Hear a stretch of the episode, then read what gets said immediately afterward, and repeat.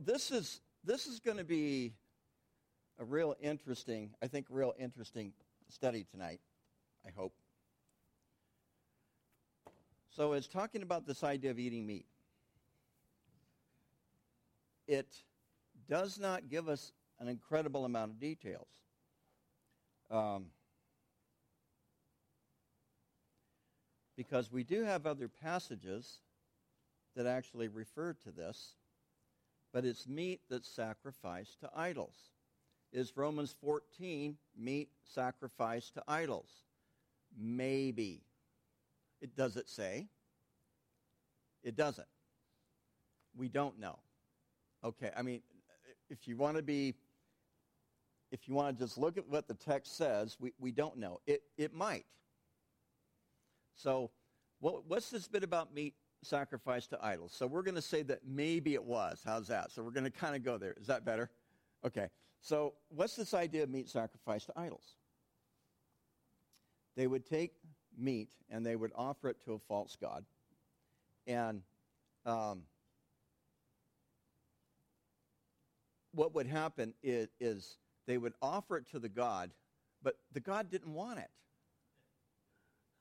Right? So instead of letting it sit there, they would grab it and they would put it into the meat market. And so, depending on the city, it's possible. Now, this is where I, I got to be careful because I always like to see it in black and white. In other words, I like to see some good documentation. But it, it could have been that during the in the food markets that most of the meat may have been offered to idols, and that's why it was there in the food market. That's possible. Um, I haven't found a good source that said that was the case. I've heard plenty of pastors say that that's exactly what was going on. Your mileage may vary. Okay. So it could refer to this idea of meat offered to idols. But the thing is, is, is Paul is, uh, is real clear about what is an idol. It's nothing. It's a false god. It's, it's nothing. It's a piece of wood. It's a piece of stone. It doesn't mean anything. And, and so he was saying that if you are not bothered by it, then you could partake of it.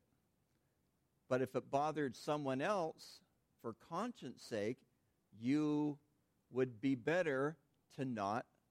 Um, Don't know what's going on here tonight. You would be better to not partake. So, and the conscience sake was okay, I got it now.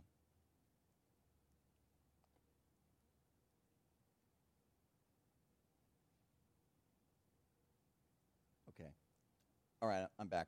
All right, but the conscience sake was for what was termed as the weaker brother, which I did some digging on that word in the Greek, weaker. You know what it means? It means weaker. Okay? Uh, and, and, and what's that? Yeah, me too. Me too. Because I was wondering if it was if there wasn't something in the translation that might have been more interpretive because it says in Romans 14 that this essentially implies the person of faith eats the meat, the person who is weak just eats vegetables only. Now, it's not talking about someone who has a conviction that they just want to eat vegetables only because they don't want to eat animals or that because of their the, the way their body processes some food, they're better off just to eat vegetables. But this is the the um, the distinction that Paul makes. All right. Um, so I, I'll get in trouble for saying this from somebody. I know that, but I, I felt like he was almost too heavy with his words here. That's just my opinion. Your mileage may vary. Um, but so he's saying there's nothing wrong with eating meat offered to idols, um, or in this case, even wine. He said he later, later he says it in Romans 14 because wine was considered what? It was an offering. It was considered a a pour uh, a drink offering that was given to the Lord, and they used wine over the top of the offering. It was kind of like this topping that they would put on on the offering that they gave. And, and so um, Paul is, is saying here in Romans 14 that the, the person who is of faith, supposedly, is someone who eats meat, and the person who is weaker in the faith, they eat, do not eat meat because they are worried about the effects of eating something, maybe, possibly, offered to an idol. Maybe not. We don't know for sure. Okay? So this, that is the case study, if you will. But this opens up to a whole lot of possibilities. Now, let me throw you another curveball um, because I just can't resist doing that sometimes. Acts 15. I think it's Acts 15. I forgot to mark it in my Bible. Um, the J- Jerusalem Council.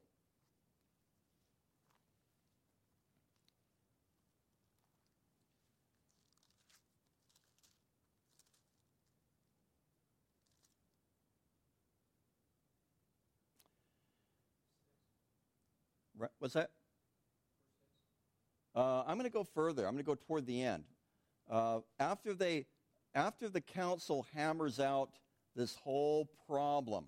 See, this was almost like eating meat offered to idols. Why? Because the question was, could Gentiles come into the church and be saved and not become Jews? So, in other words, how much was required for them to be considered converted? Which is an interesting question when you start to think about it. And so in verse 24, they write a letter to the Gentile churches. Now, th- these are this is Jerusalem Council, uh, mainly consist, if not all, consisting of Jews. The head of Jerusalem Council was whom? Essentially, it was James, the brother or if you must, the half brother of Jesus. Okay? And they write in verse 24 Greetings, since we have heard that some who went out from us have troubled you with words, unsettling your souls, saying, You must be circumcised and keep the law, to whom we gave no such commandment. It seemed good to us, being assembled with one accord, to send chosen men to you, our beloved Barnabas and Paul, men who have risked their lives for the name of our Lord Jesus Christ. And we therefore have sent Judas and Silas, who also reported the same things by word of mouth. For it seemed good to the Holy Spirit and to us to lay upon you no greater burden than these necessary things. Notice he called they called them necessary. That you abstain from things offered to idols, from blood, sexual immorality. If you keep yourself from these, you will do well. Farewell. So, according to now, okay, according to the Jerusalem Council, um, of which Paul was a part of, they're telling them to abstain from things offered to idols. It's referring to meat offered to idols, I believe. It could refer to other things. I think that's so. Again, um, but I haven't found anything that would indicate anything else. But Paul goes right around in 1 Corinthians and says um, there's nothing wrong with eating meat offered to idols in and of itself.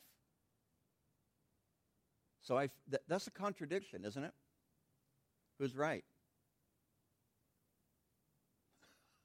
Don't point at me. I have no idea because it seemed right to, that, to the Holy Spirit and to them, according to them, right?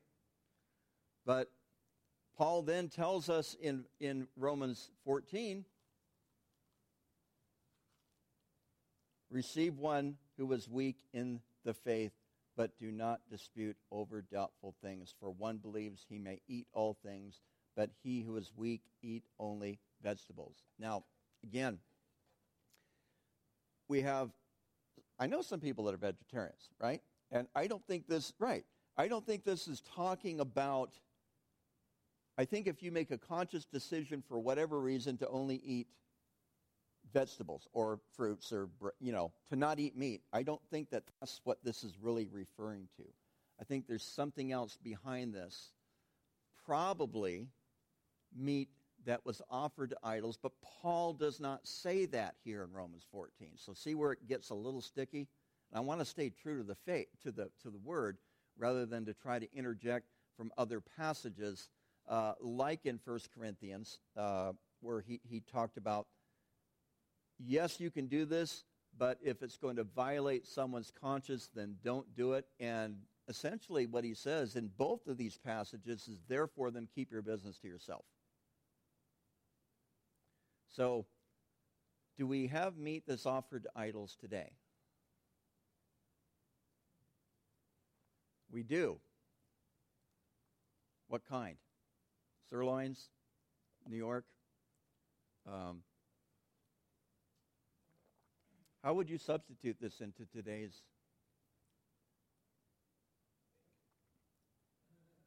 What's that? Bacon. There, there is, there is that. There are certain. Okay, this is where it gets really interesting because there are some groups that, that still believe you should, you should live and eat kosher. Christian groups, and they're not all Jew, not all messianic Jews, by the way. Some of them will also tell you that you have to worship on the seventh day, and they're vegetarians, actually. Um,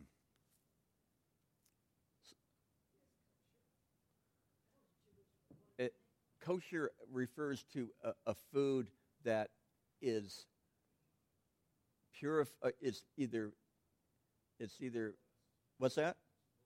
Well, it's blessed, but it's also approved by God. And if its process is not processed with different oils or byproducts or anything from food that would not be, and it's out of Torah.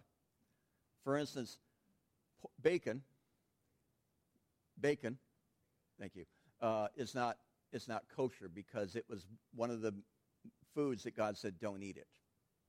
Okay, so essentially, what is kosher is that which is listed as uh, approved in Torah. And actually, to me, in some regards, and I don't know, I, I cook my bacon pretty well, but not like Daniel. Um, but it, it would probably would do us well physically to eat kosher, but there is no requirement, I believe, in the New Testament to eat kosher. Um, but w- what does the meat represent today? Things offered to idols, or things that are contentious. Remember, we're in Romans 14. It doesn't say this meat was offered to idols. It simply says to us that that. Um, gosh, I get too many Bibles here. I get lost. It simply says to us, For one who believes he may eat all things, but he who is weak eats only vegetables. And let not him who eats despise him who does not eat. And let not him who does not eat judge him who eats, for God has received him. Yes, but this would be possibly, possibly? maybe this is not referring to offerings given to the priest. This is referring to meat that may have been uh, offered to idols, possibly. Well, I thought that some of the meat that was set aside for it. It was given to the priest. And, right, so. Yes, but they, they would eat it. Right. And, and for instance, as one example, there's the showbread that are the 14, 12, 12 pieces of bread that are on the, on the, show, on the table uh, in the in the holy place. The pre that was for the priest to eat once a week, and they had to eat it in the holy place. So that that meat was sanctified and set apart, made holy, if you will, for the use of, of the priest. So I think this would be referred. God did. Yeah.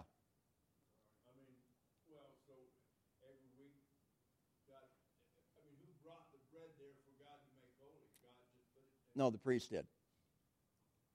It was a certain flour that was baked a certain way, and, and then it was set on display. The, the showbread, 12 small loaves, represented the 12 tribes of Israel. Um,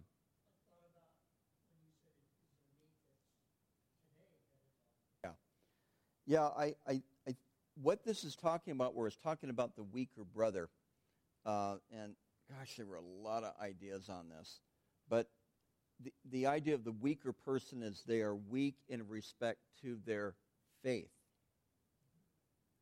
And there, now think about where he's going here with this.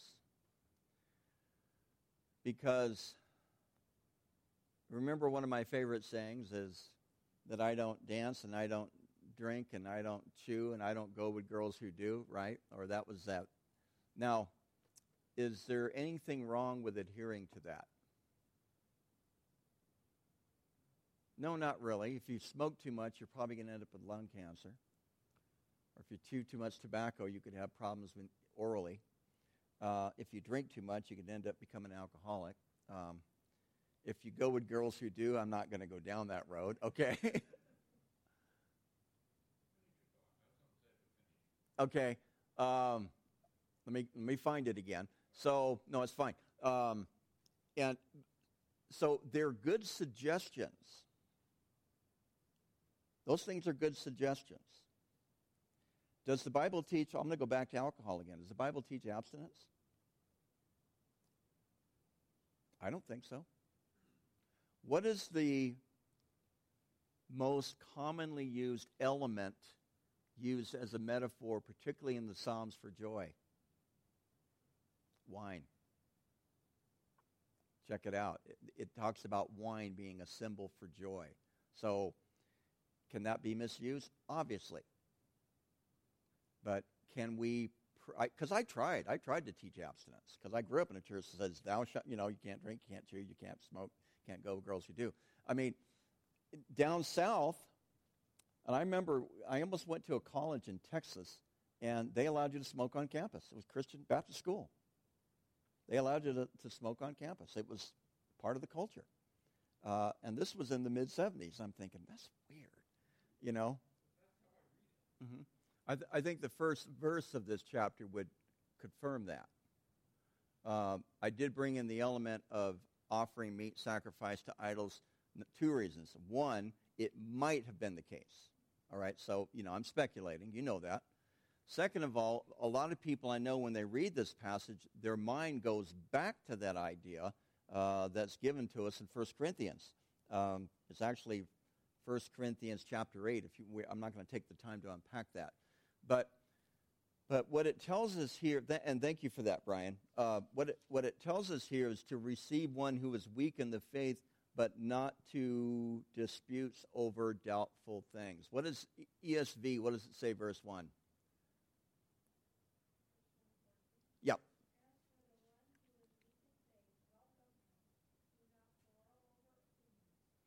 I like that. Yeah. Do, do not quarrel over opinions which is called doubtful things. Uh, what did you have there? Whatever, whatever translation you want to throw at us, Brian. Uh, just verse 1.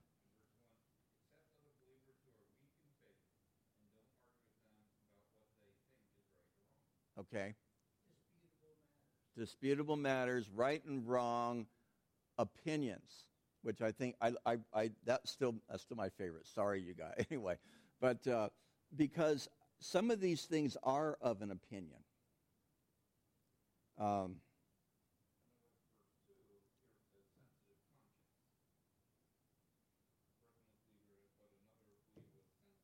a sensitive conscience.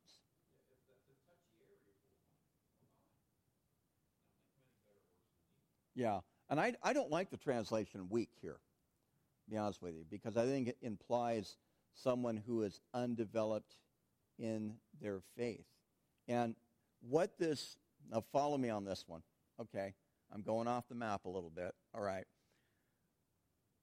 Some people have a more of an ascetic lifestyle. And, and in other words, they have a stricter lifestyle that they impose upon themselves. And they often do it as a way of that's how they, they, they it, it's a form of worship, I think. Uh, for instance, I, I observed Lent. Um, and, and it was a form of worship um, for me for, for, this past 40 days before Easter to, to, to uh, uh, fast over certain things. And to use that as an opportunity not only to worship God, but particularly in those times that I totally forgot that I was fasting, because it happened, right? It was a reminder of God's grace. And it was a reminder of God's mercy. And it would immediately bring me back to I, have set this aside for a period of time for a particular purpose. Now let me let me let me pray about that. Let me think about that. Let me reflect on that. And and I I didn't I didn't feel the necessity to, to try to put that on any of you. Uh, that's my calling. Um, if that feels like your calling next year, let me know. But I, I didn't feel like I had to say, hey, let's all do Lent together. After all, Doug, had to bring it out. I was I was I was given this tonight, so I got to play with it anyway.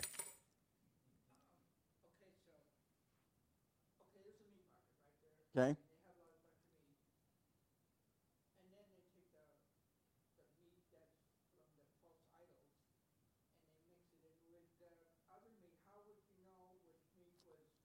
You wouldn't. You wouldn't. Right. You wouldn't. I mean, I, I've caught, I shouldn't tell on them, but we had a, I'm going to, we had a lively discussion last month about meeting someone in a drinking establishment. Well, what they don't understand is the best breakfast place in Sisters, you have to be 21 to get in there to have breakfast, right? You know, although I would say that Spoons has given them a run for their money, all right? But anyway, um, I mean, and I didn't even realize that. I went into to, to the gallery one morning for breakfast. We met for breakfast, right? And then this family comes in. They're like, I'm sorry, we're 21 and over. I'm thinking it's 9 o'clock in the morning, for goodness sake. But anyway, uh, and I understand, whatever. But, but the idea of not causing someone to stumble, if I can set that aside, we are at liberty to do these type of things. And for those who have a more sensitive conscience, unless going back to verse 1, you receive them in faith, but you don't receive them so that you can fix them. That's what it's really saying. One of the things that I try not to do, and some of you have bad theology, in my opinion. I'm sorry, but okay. And I'm sure you feel that way about me, and that's okay when we still get along and we still love each other and we can still fellowship together. And, but I, if, if you ever want to discuss it, I'll discuss it. But it's not my mission to try to fix it because of what you believe. But at the same time, I don't want you to try to fix me. I've had folks try to fix. Sorry, Brian. I've had folks try to fix me. It, it, I can, it didn't work well. Um, we do have certain things that we see differently. And the reality is, is that we can, as Christians, as the body of Christ, we can take the same Bible and we can come with some different interpretations and even the development of different systematic theologies, the fact that we can do that tells us that some of this stuff is really. Now, I understand your, I'm going to, Brian, what you said earlier. Literal translation, read it in the context of which it was written, and I understand that. That's one form of how the Jews would interpret one of four, by the way. But um, but to be able to have these things and to have different opinions, I mean, I've watched people fight over translations.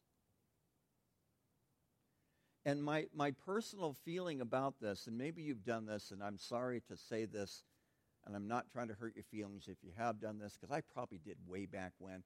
But most of the people that I know who have fought over translations, they really weren't qualified to even weigh in in the argument. They really weren't. It's like an E3 trying to tell you what to do or you what to do. You know, when you were an E9 and you were an E8, right? Or, or a, a nurse's aide. Well, sometimes you got to listen to them, right? As a doctor, you know, because uh, they're there with the patient and you're, uh, you're wise to listen to them. But um, w- these things become places of contention. And they become places that, that that we're going to receive you, but we're going to fix you. And that's disrespectful. And it, it, you know, I know there are certain things I believe that are probably wrong. I just don't know what they are. I'm, let's go back to verse 1. there are certain things you believe that I believe are wrong. But, but nonetheless, it's this, the, the, the whole idea here is this, and, and particularly when it comes to things like certain foods, certain beverages. Now, if you drink too much, that, that's called, the Bible has a name for that. It's called drunkenness, all right? And that's a sin. If you're abusing alcohol, it's drunkenness. And, but again, and I tried to at one time. I really racked my brain trying to go through the scriptures, trying to teach abstinence, and I g- gave up because I don't think you can.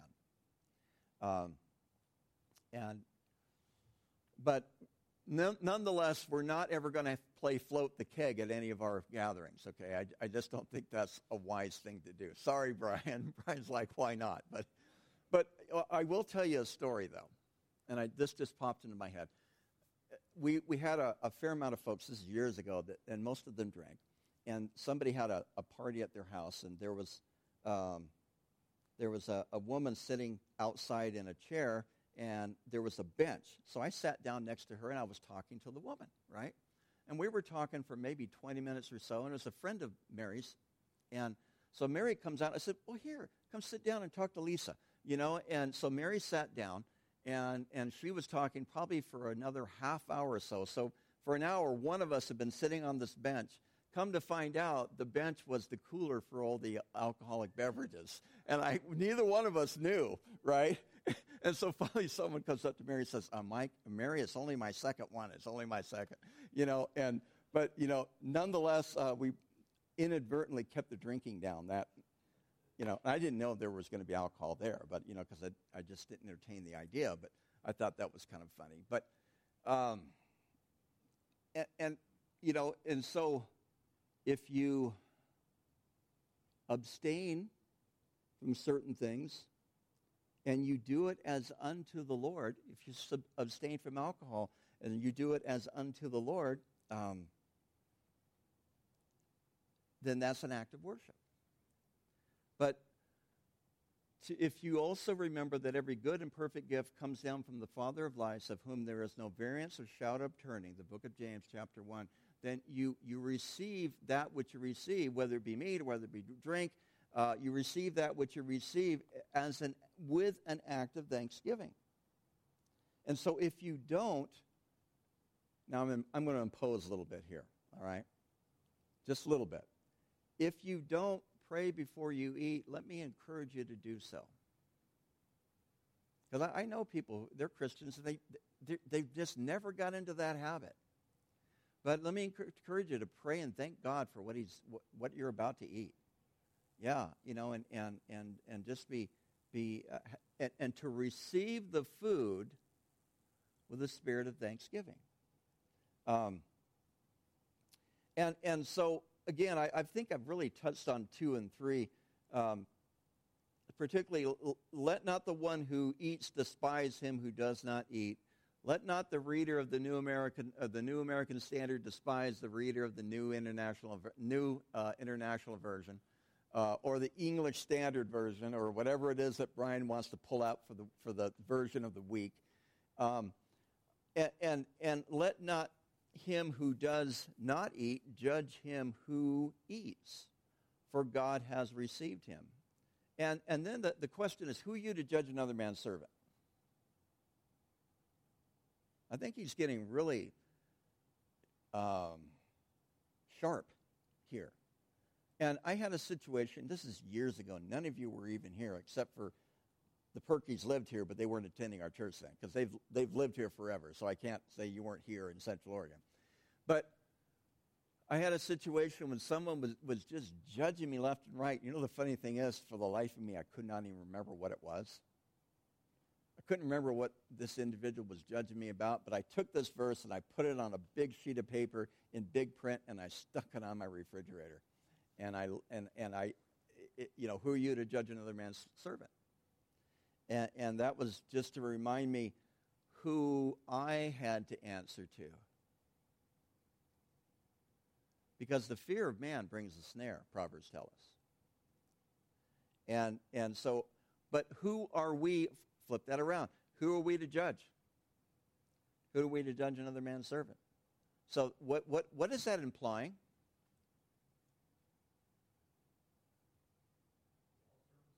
That's what I'm looking for. Yes. That who are you to judge another servant? You know, uh, because to his own master he stands or falls.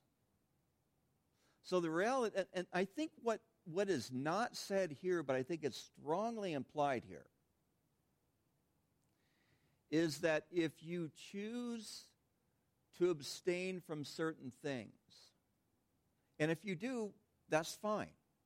But if you choose to abstain from certain things, don't think that God is going to give you greater favor. Don't think that God's going to give you greater favor. And second of all, don't think that you're more spiritual. Because thirdly, it gets worse. Don't put trust in your ability to abstain because uh, uh, uh, I'm not thinking all of a sudden now I'm, I'm, I'm, not drinking, I'm not chewing, I'm not dancing, I'm not going with girls who are doing, right? Um, so now I, am I'm, I'm, I'm saved, right? It, this, isn't a matter, this isn't a matter of salvation, but this is a matter of it, it, am I going to get more of God's favor? Am I going to get more of God's favor if I abstain from this? Am I going to be able to stand better if I abstain? Because if that's if we start to believe that, then we're trusting in our own works and we are trusting in our own self righteousness. Does that make sense? Because I cannot make me stand. Or I'm not, I do not have the ability to make me stand. You do not have the ability to make yourself stand. Uh, to his own master he stands and fall, or falls. Indeed, he will be made to stand. He will be made to stand, for God is able to make him stand, whether he eats meat or not, whether he drinks wine or not, whether he reads the NIV, sorry, or not. Um, I do, by the way, at times. I'm just playing with you. Or even the ESV for that matter, all right, which is actually one of my favorite translations lately. So um, that's my translation of the month. Although I don't have one with me tonight. I have three New King James. Um, so that's, that's really the, the crux of really what this entire chapter is talking about. Because I cannot judge another man's servant because I have to recognize that I'm nothing more than a servant as well. And if God is able to make you stand, despite what you do or you don't do, then I have to also trust in the fact that God is able to make me stand despite what I do or I don't do. Because there are certain things in my life that I no longer do, and there are also things in my life now that I did not do earlier that now I feel the freedom to do, and so I do that. And that's kind of my okay. And and and because I think we go through seasons. And and so um, now there are certain things that are pretty blatant, are they not? There are certain things that are pretty black and white. Thou shall or thou shall not, right? There are certain things in the Bible. Not here, not in Romans 14, all right? All right? But there are, I believe, there are a lot of areas that are not quite so definitive on what we are to do that is really a matter of conscience. And so I haven't forgotten you. So if it's a matter of conscience, then I need to take my conscience before God and say, Search me, O God, and know my heart. Try me and know my ways, and see if there be any wicked way in me, and lead me in the way everlasting. Am I trusting in the fact that I don't eat meat, or am I trusting in you, my Lord and my God? Brian.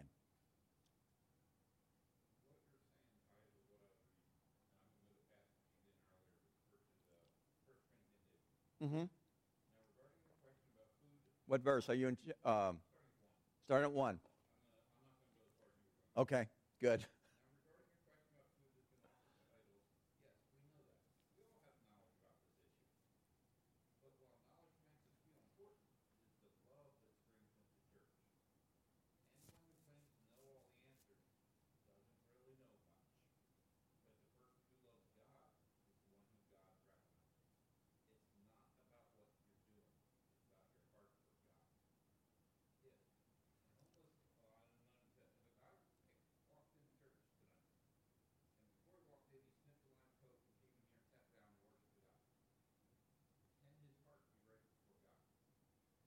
That's a hard question.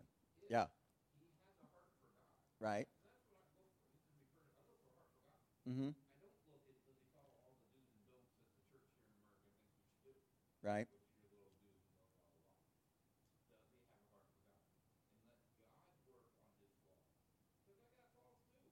Right.